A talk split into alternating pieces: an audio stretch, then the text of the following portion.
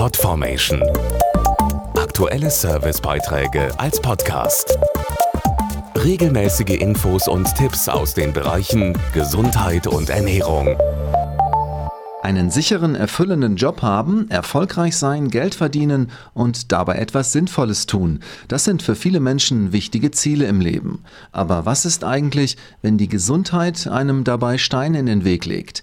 Bei Menschen, die an einer chronischen Krankheit leiden, bleiben die beruflichen Träume leider oft auf der Strecke.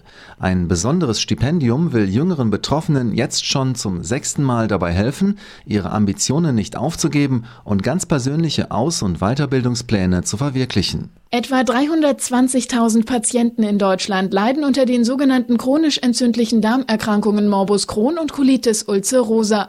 Dazu Professor Dr. Tanja Kübacher, Vorsitzende der Stiftung Darmerkrankungen. Die meisten Betroffenen sind zwischen 15 und 40 Jahren alt. Die Hauptsymptome sind krampfartige Bauchschmerzen, Durchfälle und das alles in einer Lebensphase, in der man sich mit Berufsfindung, Familiengründung, Ausbildung befassen sollte und nicht damit krank zu sein. Damit junge Betroffene ihre beruflichen Träume trotzdem verwirklichen können, vergibt die Stiftung ein besonderes Stipendium.